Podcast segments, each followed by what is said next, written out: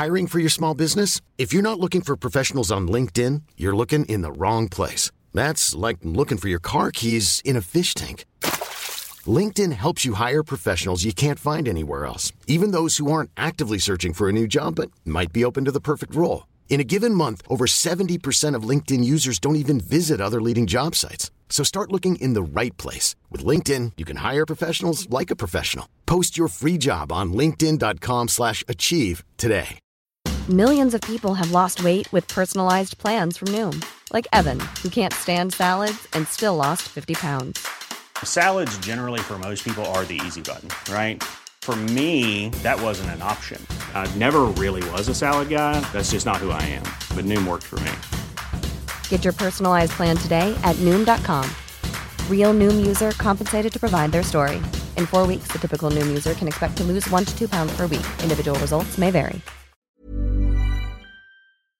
You know, I've been talking about earned media value for quite some time on this podcast. My friends at Ayzenberg have just raised the bar on earned media benchmarks with their social index. Social Index now gives you globally earned media values across a growing list of six geographies for all your KPIs across the top seven social platforms Facebook, Instagram, LinkedIn, Snapchat, TikTok, Twitter, and YouTube. You can now visualize these values for deeper analysis, and they have a look back window over two years of historical comparisons. Social Index is updated daily. Don't get stuck with old data. Over 1,000 companies have used the social index to understand the ROI of their social campaigns. And if you work with a social agency, you should demand they incorporate earned media values into your reports. Get your earned media value for social content. Visit earnedmediavalues.com slash Alan. Again, that's earnedmediavalues.com slash A-L-A-N. For all of us, it's about predicting where the consumer is going and getting half of it right. One of the things we want to do is create ads that don't suck.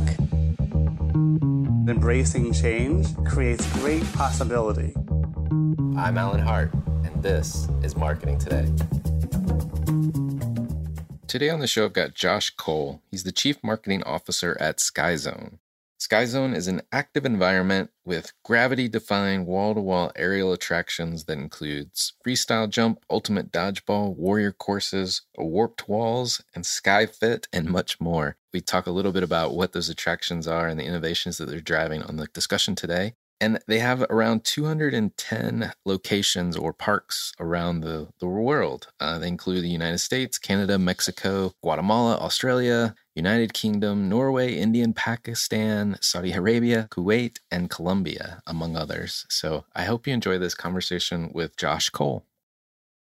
Well, Josh, welcome to the show. Thank you very much. I appreciate the invitation. Yeah, no, it's, it's, I'm excited to have this conversation. I'd love to start, if you wouldn't mind, just telling listeners about your background and, and where you started your career. Sure. Uh, well, I originally started in financial services in marketing. I was there for a relatively short stint.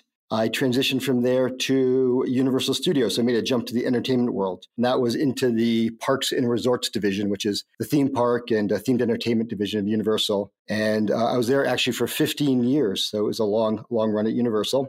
I joined as a member of the first team assembled to specifically focus on internet marketing. So it was an interesting thing to get involved in. My very first, yeah, so it was a fun time to, to jump into internet marketing when it was pretty new and everything was just uh, coming online, no pun intended. And it was kind of a fresh new thing to do. So I was, I was very excited to get involved in that. So my first job there was focused on the international side. Universal had a park in Spain, which they since sold off, unfortunately, but it was outside Barcelona, and was building their park in Osaka, Japan. So my first role was to uh, liaise with the marketing teams in those countries to build websites, uh, get e-commerce up and running, figure out what to do with mobile because Japan was so far ahead in that on that front. And I transitioned from there to domestic, where I was focused on the theme park in Los Angeles. So it's theme park and shopping area here in Los Angeles called Universal Studios Hollywood. And I continued, I should say, on the digital marketing front. So I was very involved in the early initiatives to get Universal Studios Hollywood up and running in the the digital space. So I have a pretty deep background in that. I was uh, the person who, uh, one of my claims to fame, at least in my own mind,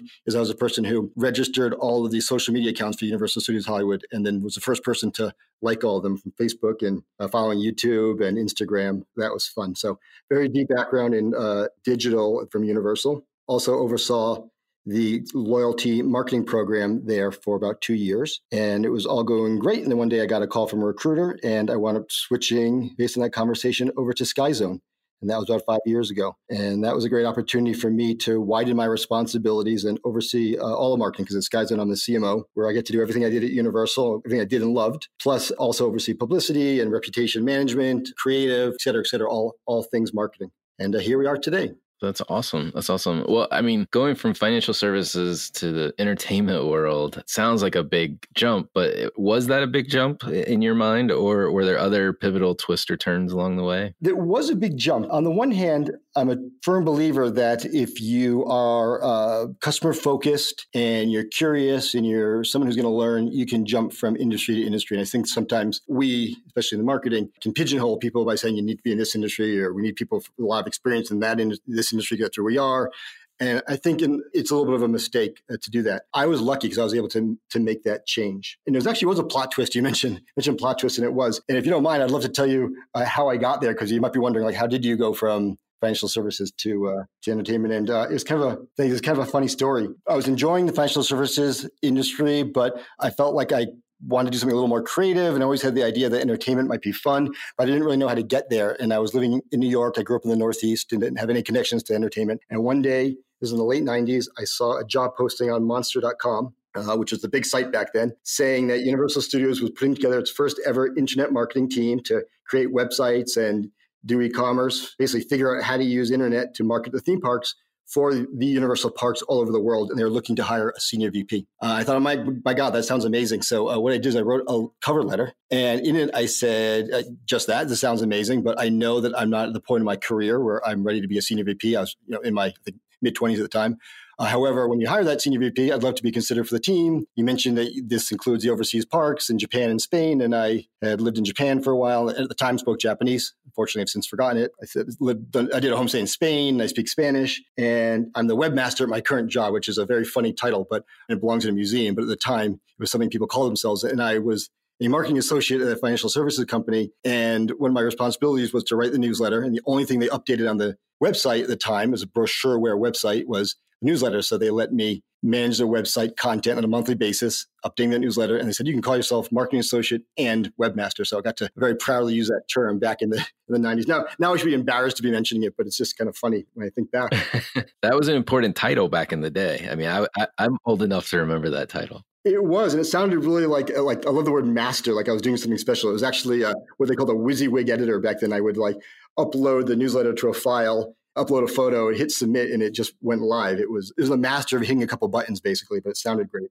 And so anyway, I sent that in, and I remember my dad said to me, word for word, "I admire your chutzpah, but don't hold your breath." And I kind of forgot about it. And a few months later, I got a phone call, and it was a voicemail from an internal recruiter at Universal saying, you know, hi, this is Julie, and uh, I held onto your resume all these months, and we did hire that senior VP, and I showed it to him, and he was so impressed that you were forward thinking. We want to meet you, and they flew me out to LA. I'd never been to California before, and I talked to the senior VP. We hit it off, and he hired me literally on the spot. In that one meeting, met one person. He said, "You're hired. When can you move out to California?" And it was crazy, and I felt like I couldn't say no to that. So I took the chance. And I should say, actually, he took a chance on me because I really wasn't qualified for the role, but he took the chance, and uh, I think it was it was a it worked out well because I wound up being at Universal for 15 years. And at the time I moved out and I had a few suitcases, I was single. And I remember I had a mountain bike that was boxed up for me. And that's all I owned. I came out here and I, I leased a car and I rented an apartment. I said, if all else fails, I can just like, you know, bring the leased car back and go back to the East Coast. And uh, 20 years later, I'm still in LA. I own a house. I was married. I have two, I am married. I got married. Uh, I have two kids and uh, life just happened. So it was a huge plot twist in uh, how I got to where I am. Wow. Yeah, that's a fantastic story. And I guess forward thinking in many respects for the company to recognize the initiative that you put out in that cover letter. So, um, congratulations. I was always very appreciative that that senior VP, uh, he and I are still friends, uh, really took a chance on me uh, because I really wasn't qualified. Uh, they could have easily found someone with more entertainment marketing experience and certainly could have found someone from Disney with theme park experience. He just liked that. And he said to me years later, look, you got to hire for intangibles. This has always stuck with me. You got to hire for intangibles. You got to find someone who's smart and who's curious and who's got just the right personality is going to, you know, dig in. And they might, they might be behind the person with more specific experience for the first few months, but by month four or five, they're going to catch up, they're going to pass them. So hire for intangibles. And that was his philosophy. And that's why he hired me.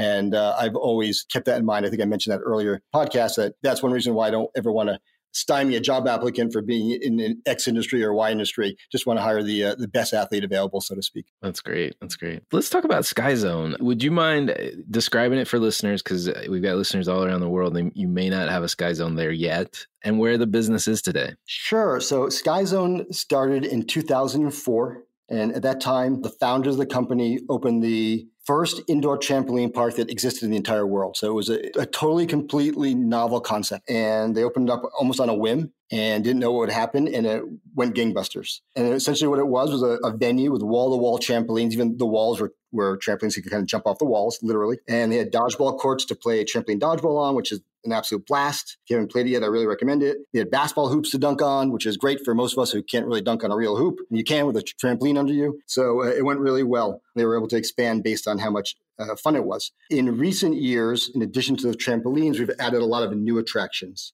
in the themed entertainment world, it's important, whether you're Disney or Universal or, or Sky Zone, to continue to innovate and add new attractions so guests want to come back and do something and can do something different. So in the recent years, we've added a lot of actually non-trampoline based attractions like a Ninja Warrior course. We can challenge yourself to get across a really cool obstacle, obstacle course like the things you see on TV, uh, climbing walls and zip lines that drop into foam pits and things like that. So we've grown beyond being just a trampoline park, but our core and our roots are trampoline park, but we're more, but we're that and more. And regardless of what attraction you're playing on, the commonality is active play. So we like to think of our core product as being active, active play. So you're out, you're playing, you're getting some exercise, and that is really super important for everybody. And so that's something that we really hold dear to our hearts, which is how important that is for all people. For kids, we know from research that active play is crucial for development uh, and for wellness. So not only physical wellness, which is obvious, but also mental wellness and uh, you know social development. And the great thing for the kids is they come to the parks and they're having so much fun,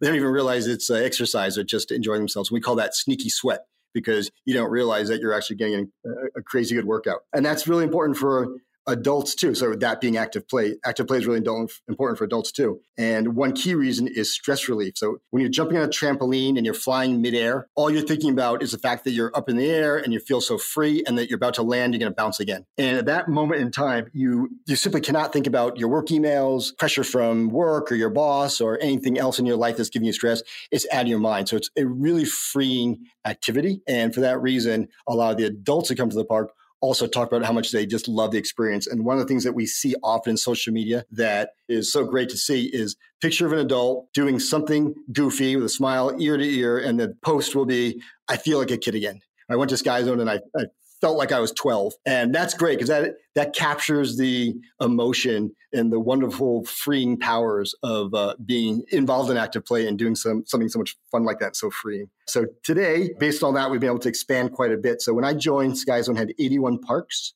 in the US, Canada, Australia, and in a few countries. And today we're up to uh, about 210 around the world. And we've expanded into quite a few other countries, Saudi Arabia, other areas of the Middle East, Guatemala, Colombia, India, I think I mentioned, and beyond. So we've been growing quite a bit. And that last point, which I'll end on, is the international growth. We see that to be a really great opportunity for us. So we envision quite a bit more international growth coming up in the uh, next few years. Well, and if I've got this right, I think Sky Zone was one of the first, if not the first, trampoline park. And it sounds like you've added a lot of a lot of other things besides the trampoline itself, like the Ninja Warrior courses you talked about, and, and other aspects to the actual environment. But how do you think about continuing to differentiate?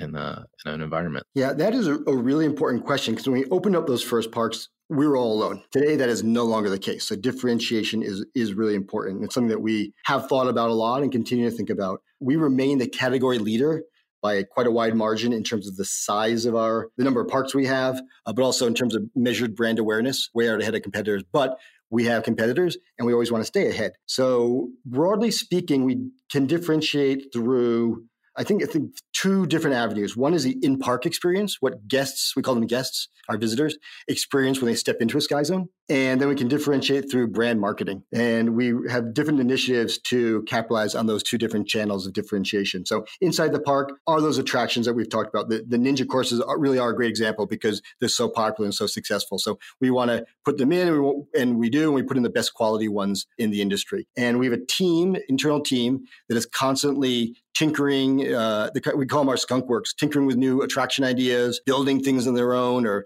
uh, sourcing from vendors and tweaking them. And we, we're constantly testing new attractions inside the parks and rolling them out. And then also inside the parks is a guest experience. When, when you're in the experience business, again, whether it's Disney or Universal or Skyzone, it's super important to deliver excellent customer experience. So there's a common phrase these days, you hear customer experience or CX.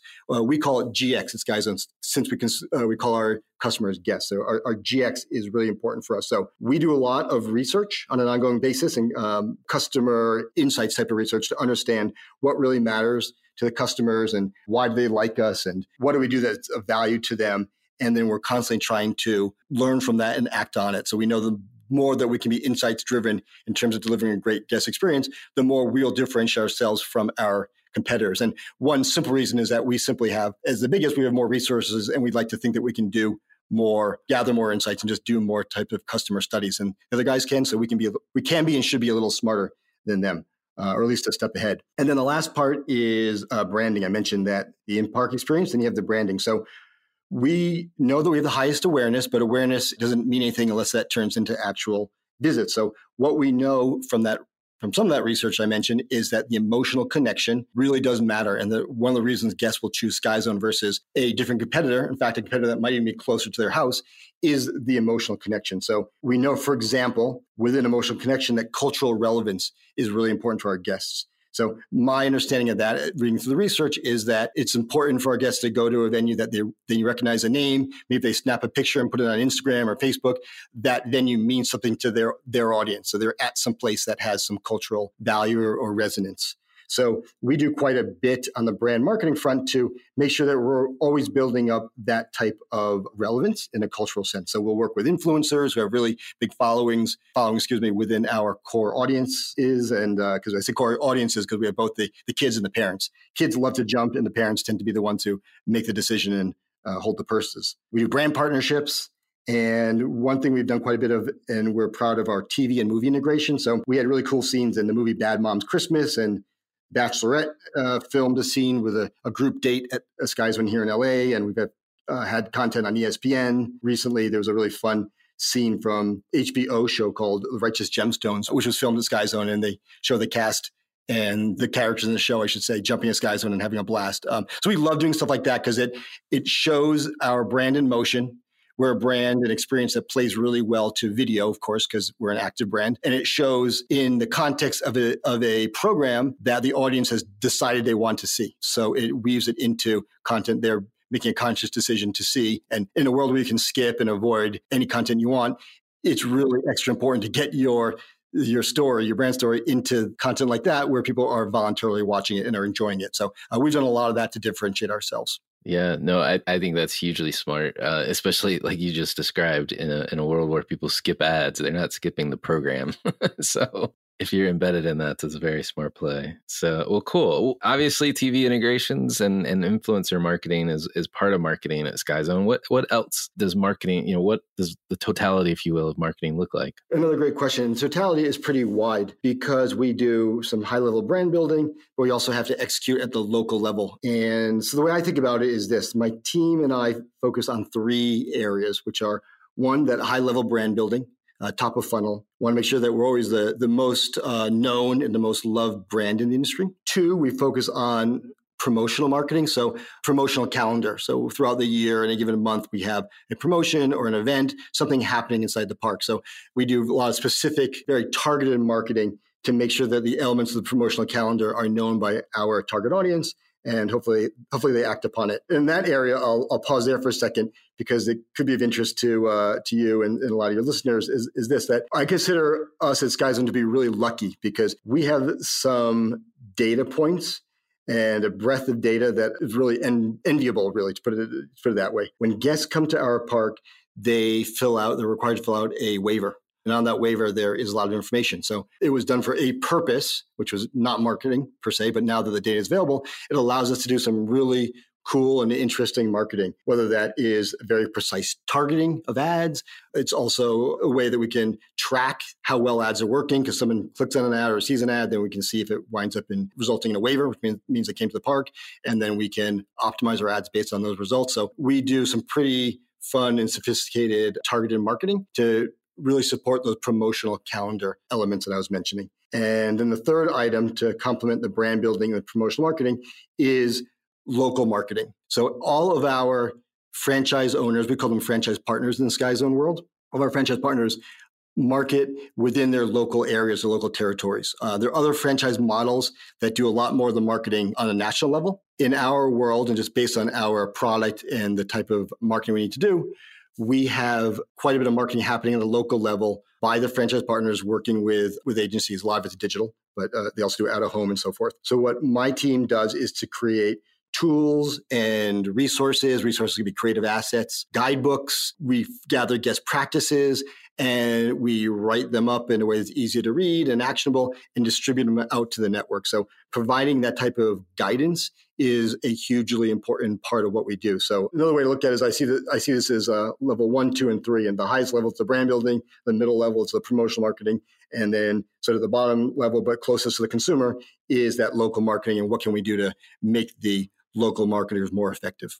That's awesome. Especially love the fact that most people would take a disclaimer, a liability form, right? And the information that you collect on that, and it would just be put in a vault and, and never potentially used. And the fact that you've turned that into a marketing opportunity and a customer database, frankly, with rich correct data to use and to to help people find their way through the sky zone system is awesome. So congrats. Eh, most people would be envious of a of, of data like that you know? I was when i got there and i realized what we had. So this is a treasure trove of data and it's remarkable. I mean at universal at the time i was there we were always trying to find ways to capture email addresses. And we went through numerous programs and attempts and incentives to get the email address. Sometimes we incentivize the cashiers, the ticket windows to try to capture email addresses. Sometimes we try to incentivize the consumers. Sometimes we try to incentivize both. It was very hard to capture email addresses. And there was no natural reason for them to give us the email address, those who showed up at the park not having bought online. But at Sky Zone, it's different. So there is a point of capture and that allows us to do great things. And, and look, I look at it two ways. As a consumer, you think, oh, as a private citizen, excuse me, you look at it as, oh my God, there's a lot of data out there. It's kind of scary. But as a marketer, you love it.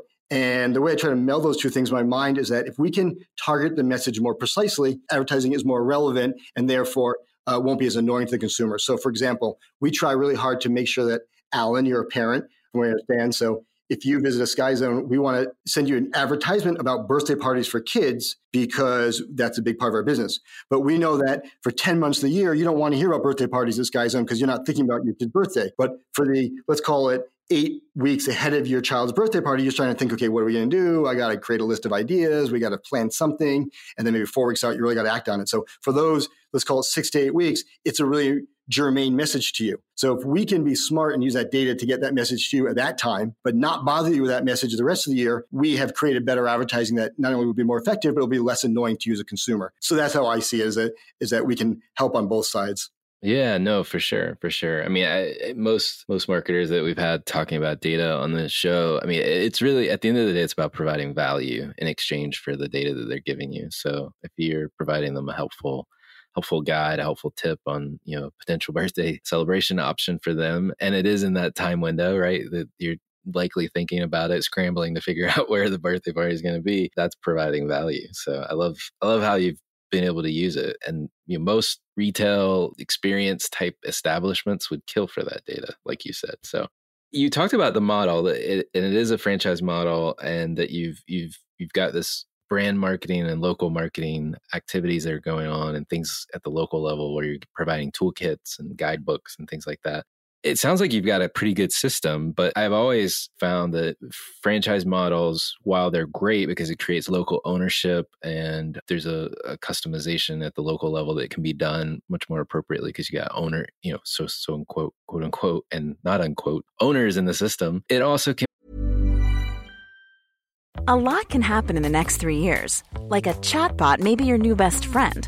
But what won't change? Needing health insurance. United Healthcare TriTerm Medical Plans are available for these changing times. Underwritten by Golden Rule Insurance Company, they offer budget friendly, flexible coverage for people who are in between jobs or missed open enrollment. The plans last nearly three years in some states, with access to a nationwide network of doctors and hospitals. So, for whatever tomorrow brings, United Healthcare TriTerm Medical Plans may be for you. Learn more at uh1.com.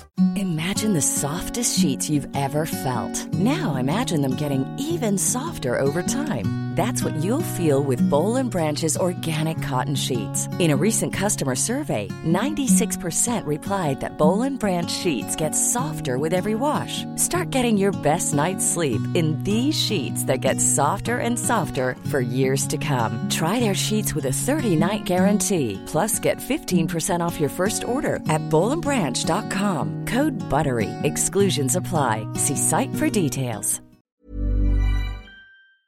Be difficult to move the move the ship right? And or it presents other challenges um, and so i'm just curious where you fall out on that. I mean it sounds like you've got a good system but have there been any challenges or, or opportunities that you didn't think were going to exist that that came about? Yes challenges and opportunities. We've had uh, plenty plenty of both. Skyzone is about 90% franchised and 10% owned and operated, roughly speaking. So a lot of the work that we do is with and, and through and in partnership with the franchisees, which is exactly why we call them franchise partners. And on the business side, probably really obvious uh, to say franchising is great for business expansion because you have other people who are able to uh, use their financial resources to secure leases and, uh, and own a business and you can expand really rapidly and that's a great opportunity and on the marketing side to me what i think is the greatest opportunity is that you have a whole army of people thinking differently and thinking on their own. And that generates a lot of ideas and best practices. I think that if you're in a retail or multi unit business, which is GM driven, you're going to get good ideas from the field, as it's called. The GMs are, are thinking about how to do things differently. But at the same time, GMs tend to toe the line a little more in the owned and operated world because they're taking their orders from somebody who's taking their orders, so to speak, from the headquarters. And there's the way to do things, you're going to do it. Franchisees are much more independent. And this is across any franchise network based on my conversations with people from a variety of different franchise businesses. Franchisees tend to be independent, tend to be more entrepreneurial minded, and they pride themselves on doing things kind of their own way. That causes its own challenges in terms of brand integrity and how do you maintain that. So you need to have the right systems in place. But the wonderful thing is you have uh, people out there, an army of people who are more likely to be doing things slightly differently or tweaking things or coming up with their own ideas. And so part of our mission is to make sure that we're uncovering those really good ideas and best practices and benchmarking them, making sure that the results are as good as the franchise partner is telling us, and then spreading that around to the network so that other franchise partners can take advantage of it. And some of the best ideas that we've had, uh, whether it's outside of marketing or inside of marketing, have and will continue to come from the GMs and the franchise partners. So we want to make sure we give credit to the franchise partner who came up with it. And we do, and they love that. But by and large, our network is very collaborative and they're happy to share. So um, that best practice sharing is a real, a real benefit to the franchise network. So we try to do as much of that as possible. At the same time, Obviously, there's some challenges. Look, in the world that we're in, we're asking our franchise partners to do some of that local marketing I was mentioning. And in today's world, marketing is complicated and digital marketing is complicated. And some of them will hire a really good local agency and some of them will try to do it on their own. So we need to be there for them, provide the resources so that they can be as effective as possible. I like to remind them that the importance of building a brand is that the better and bigger and more recognizable and loved your brand is, the more likely that an ad is going to be viewed and people are going to stop to look at it and might actually act on it. So I always remind them that we're building a brand to help their local marketing be more effective. So this is a, a true partnership. So that that's part of the interplay between national and local. And I think the last thing I would say, uh, if you don't mind me going off one, one more moment, yeah, is that yeah. thank you. I personally have gained a lot from being in the franchise network because you have to influence and persuade a lot more than you would in the owned and operated world, as I was alluding to a moment ago a lot of times we'll find a best practice. and We say, oh my God, this is great. It's working in this park over here, or these two. Let's get the whole network to do it. And some of the franchise partners will say, great, I'm on it. Just give me the, the creative assets and I'll do it tomorrow. And other ones say, I don't believe it. You know, I really want more data. You got to prove it to me. And here's why I don't think it's going to work. So we are constantly creating these best practices, but also supporting them with the, the how to's and the whys. And we spend a lot of our time with that type of persuasion. You can't really always tell them, go do this, go do that. You can for really important things, but you don't want to do that all the time. You want to get them to come along for the ride willingly and enthusiastically. So you need to tell the story and persuade through data, through quotes from the other franchise partners, from sales results. So it takes a lot more time and effort to move the ship along in that type of uh, a method versus a command and control. But at the same time, it's taught me personally a lot about how to persuade. And trust me, like one example was when we want to change the brand, we uh, branded through a brand evolution. We created a new brand book and we created these images that looked great and we modernized the brand. And I thought everyone was going to just stand up from the chairs and clap for us at the, the, national conference. And instead, they're like, "Whoa, wait a minute! This is you're changing what we know and love." And we bought into the network that looked like this. Now you tell me it's going to look like that. And oh, by the way, do I have to pay for new signage in my park? And how much is it going to cost me? So what I expected was this great enthusiasm. And it was actually a lot of uh, concern and skepticism, not like, don't do it, but wait, let's talk about this. So that was a great uh, lesson for me when I first started. And ever since then, I've approached the selling of a new idea uh, much more methodically and better. And I'm better prepared when I have those conversations. I think that will serve me well wherever uh, my career takes me. Yeah, no, I agree. I agree. I mean, I, franchise people that deal with franchise system, or even even systems that have lots and lots of employees. You think of like a retail establishment or, or something like that. I like to think of those marketers as battle tested. the, the, suggestions and things coming out of your mouth next, you know the implications of it because you've been there and you've experienced the live fire on the other end. so, yeah, my so, uh, my body armor is not unscathed. Right.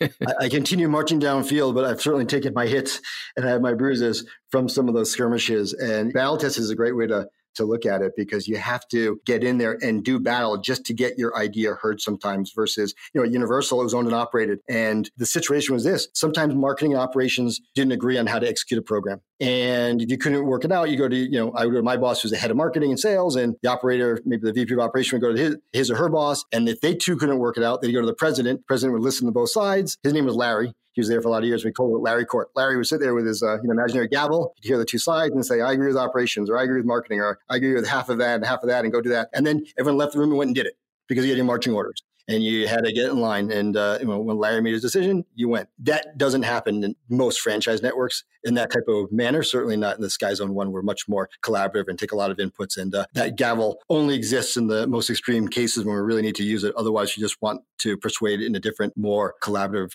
uh, manner. No, yeah, I 100% agree. That's awesome. I know you mentioned brand partnerships earlier, and I want to come back to that because I know when our last conversation you mentioned one. I'd love to get you to talk about it and you know why brand partnerships maybe make sense for Sky Zone. But I think the partnership was with Carnival Cruise Lines, and I don't know if you could tell us a little bit about that, like what you guys are doing together. Yes, thank you for noticing the Carnival Cruise partnership. We are super excited about it. It's been a wonderful partnership. I'm sure it will continue to be. So, Carnival has a new ship that's about to uh, set sail actually uh, in December 2019, based out of Long Beach. It's called the Carnival Panorama. And what's interesting about Long Beach is that I believe all their other ships are based in Miami or somewhere in Florida, and none of them are currently based in uh, California or on the West Coast, and that's about to change. So the Panorama will be based out of uh, Long Beach.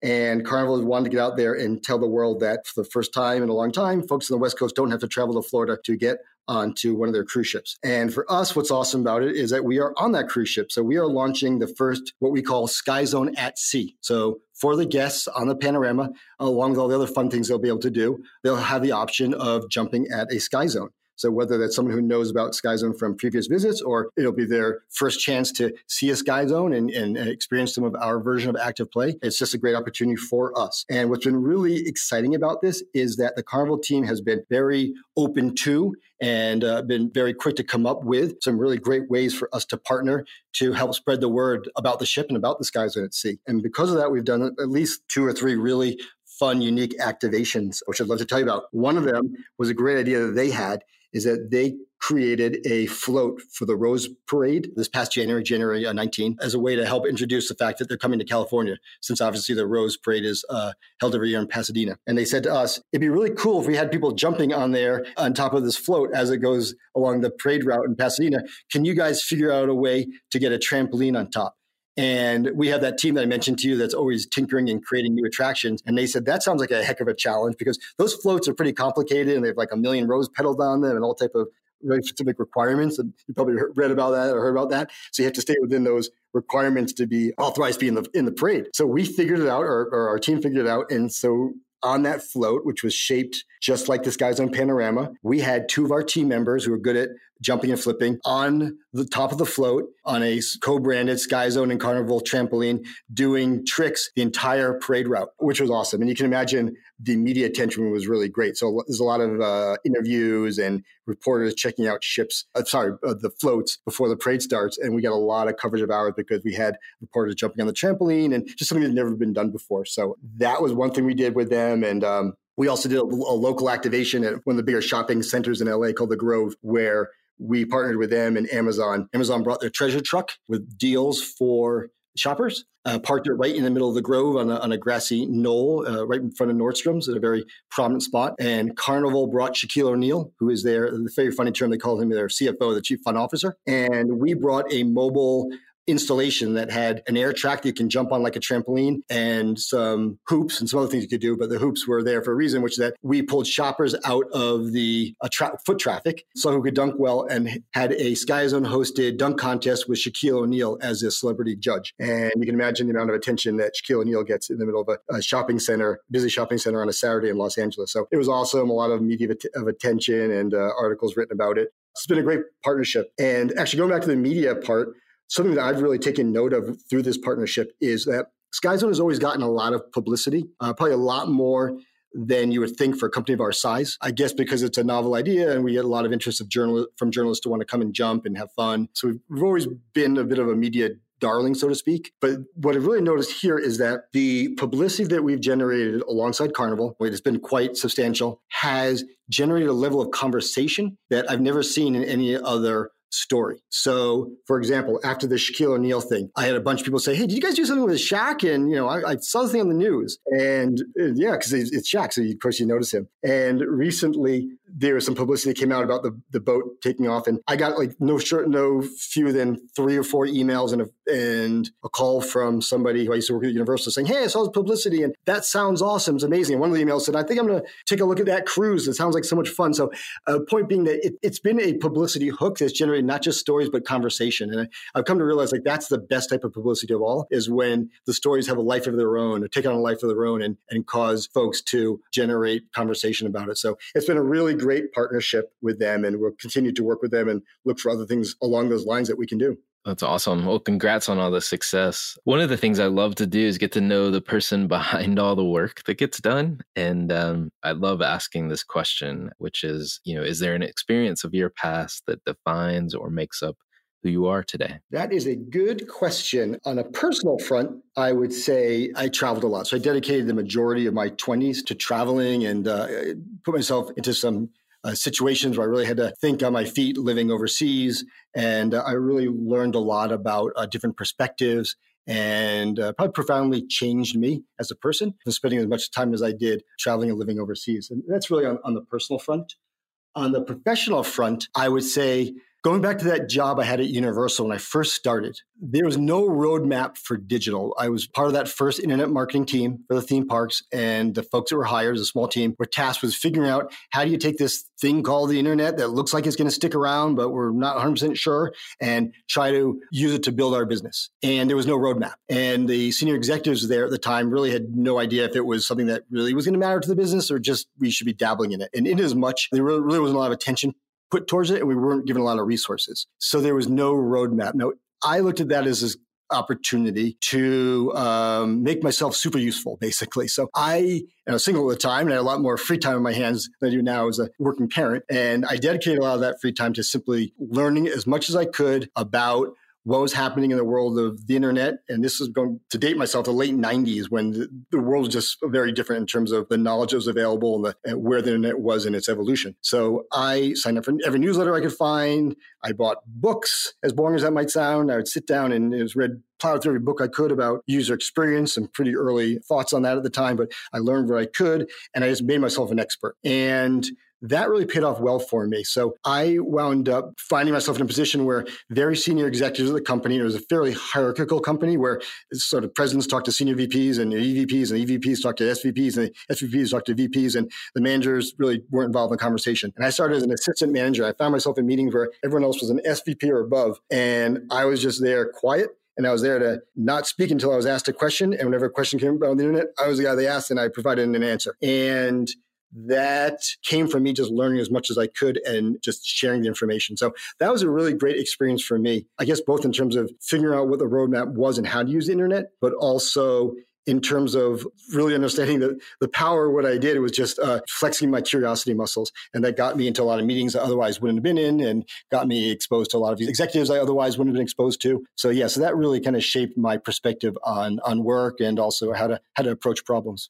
What advice would you give to your younger self if you're starting all over? Anything come to mind? I think this is this is really important advice. I guess for anybody that I certainly would give myself is that during those years at Universal, I had some amazing bosses and I had some not amazing bosses. And I think some of those not amazing bosses, I say that because they didn't really have my best interest at heart, and I didn't realize it at the time. And I think I would, would tell my younger self to be a lot more, a lot pickier, a lot more careful about who I'm working for if I tell myself that if I am working for a boss who doesn't really have my best interest at heart, figure it out faster and try to get myself to a different team or if I have to, a different company. But I stuck it out, I think, in situations where my best interests weren't really uh, at the forefront of the boss's minds. So, not to go negative here, but I think that's really, for me, probably the thing that I would want to change in my career is figuring that out and understanding that quicker. I might have been pretty naive, thinking that people always had my best interest at heart when they didn't. But to turn it to a positive side, I actually really took that have taken that lesson to heart and I vow to never be that person for anyone who reports to me. So it's really important to me to truly try my best to develop my team members, provide them opportunities to grow,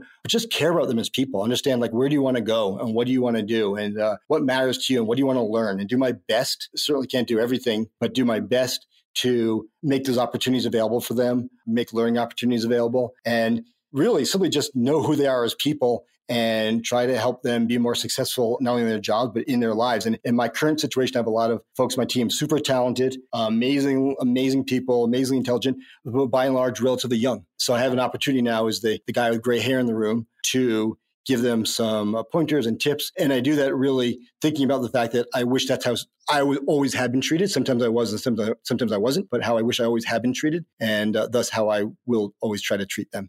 Love it. Love that advice. Two more marketing questions for you. First, marketers tend to be kind of students of what's going on around them. And I'm curious if there's any brands that you follow or you think other people should take notice of. Yeah, I I agree with completely. I mean, I think as marketers, we need to have our eyes and ears open at all time. I love driving around downtown LA. There's a lot of really cool out of home posters, some of which are put up legally, some of which might be more sort of a guerrilla style. But I look at all of it, and uh, sometimes I I'm so I'm a distracted driver looking at it. Uh, sometimes I get my phone out and take pictures of billboards when I'm driving by. But I think the point is that we need to always be open to seeing what other people are doing, and not just in the marketing world, but putting ourselves in situations where we're just seeing different types of design, whether that that's going to a museum, but just, or just traveling and being in a different place and seeing. So yes, the the of observation is super important for being a good marketer. But in terms of brand specifically, I really, frankly, like Starbucks. Funny enough, I'm not a, I'm not a huge lover of their coffee, but I'm a huge lover of what they do for marketing. Whether that's the app and the payment to the design of their cups, I really think they do a great job. I, I think they get a lot of credit, but I don't know if they get as much credit for all the great things that they do as they deserve. They're really solid. And then also, I like to look at brands that have a really rabid following where people are really passionate about it. One that comes to mind a lot these days, people reference Patagonia. They've spent years building up their, their credentials and their the knowledge that they care about the environment and all the environmental causes they support. And, you know, they are ahead of the curve in that regard, and now the world's caught up to them, and they're they're in a great spot. But even like a brand like a Lululemon, you know, some people love them, some people hate them, but for those people who love them, really love them. I see a lot of women walking around LA, and more men too now, but head to toe Lululemon. So I like to look at brands like that that have that type of following and try to figure out what is it that has generated that following, and uh, we can learn a lot from it. And uh, if I may, my observation, at least in looking at brands like that, something that struck me is that when they have a brand purpose or mission, you see it from top to bottom, like a Lululemon. Mm-hmm. You walk into that store, the sales associates or the team members, whatever they call them, really love the brand. And when they talk about it and, uh, and they're showing you the clothing, it comes out that the knowledge level is high. They can answer the questions. They are excited that you're there. I mean, they do a great job on that front. The stuff they have up in the stores, just top to bottom, you understand who they are and what they stand for. You might like it, you might not, but they're delivering that message very consistently. So I think when you look at brands that do generate that type of loyalty, they are not just good at one thing or one part of their experience, but they're good at they take what they do and they're good at it from start to finish. No, I agree. I agree. Well, last question for you. I know we're potentially short on time. What do you see as the future for marketing? Or if you want to go in another direction, what do you feel like is the biggest opportunity for marketers? Maybe one and the same. I don't know. Yeah, maybe. You know, I, I think I wish I, I, wish I had that crystal ball. what I do know is that with Netflix and streaming services and ad skipping ability, that there are simply fewer advertising opportunities out there, paid advertising. I don't think advertising is any less effective than it was in the past, but I just think there are less opportunities will continue to be less opportunities. So I think that the future of marketing to a large extent is figuring out either n- new ways or different ways for companies to get their messages across when it, the ads aren't there. An easy thing to do is do an ad buy. Uh, a harder thing to do is to get that message out across through, frankly, through publicity. You have to get reporters uh, interested or journalists interested, or the type of brand integrations that we were talking about before that we've started doing quite a bit for Sky Zone. Things like that. Doing getting your product into a TV show is not new. Clearly, that's been around since the start of television with uh, sponsored programming. But I think there's more value in that now because while there always was value, there's more value now simply because it's not surrounded by commercials. So I think marketers are going to have to be smarter about ways that they get their message in front of guests as ads as ads disappear. Yeah, so I think that's a lot of where what we need to do as marketers uh, going forward. No, I totally agree. I totally agree. I think I mentioned this on an, another episode. I don't know if it's actually released yet, and I can't remember which one, but we were kind of hitting on this same issue. And um, I've been really thinking hard about if you think about culture, right? The things that people in real life want to consume and interact with and play with and participate in. And you've got commerce on the other side and that creativity that links those two things. I think you're hitting on it. How do we link whatever it is that we want them to transact with on the commerce side into the culture that they want to interact with in a very natural, seamless way. Yeah, they want to. And also, your guard is down. I mean, if you're watching a show like Righteous Gemstones, we were just on, you're watching it for a reason, which you enjoy. It's a funny show and you're there in enjoyment mode. So you're taking in information. And as we go through our lives these days, when we're bombarded with messaging and emails and text messages and my, my email constantly, my computer's constantly beeping because another email comes in. It's very distracting. But there's certain times a day when you you kind of put that aside. You hopefully people are putting that stuff aside and just enjoying a moment. And you're much more receptive to the messages in that moment because you're thinking about them. And I think that the integration of the brand into those moments is one needed because you have less commercial space, as we were saying, but also it's more poignant because people might actually pay attention and think about it a little more, or even without thinking about it, at least it makes an, more of an impression in their mind. So yeah, totally agree with you.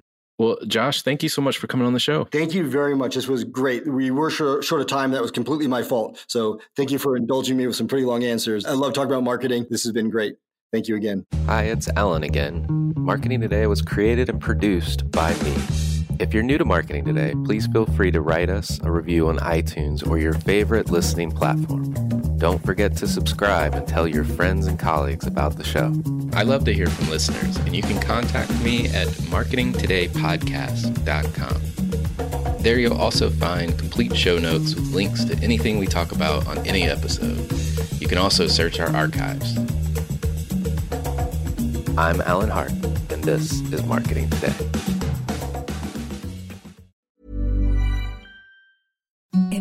Softest sheets you've ever felt. Now imagine them getting even softer over time. That's what you'll feel with Boll and Branch's organic cotton sheets. In a recent customer survey, 96% replied that Bowl and Branch sheets get softer with every wash. Start getting your best night's sleep in these sheets that get softer and softer for years to come. Try their sheets with a 30-night guarantee. Plus, get 15% off your first order at bollandbranch.com. Code BUTTERY. Exclusions apply. See site for details.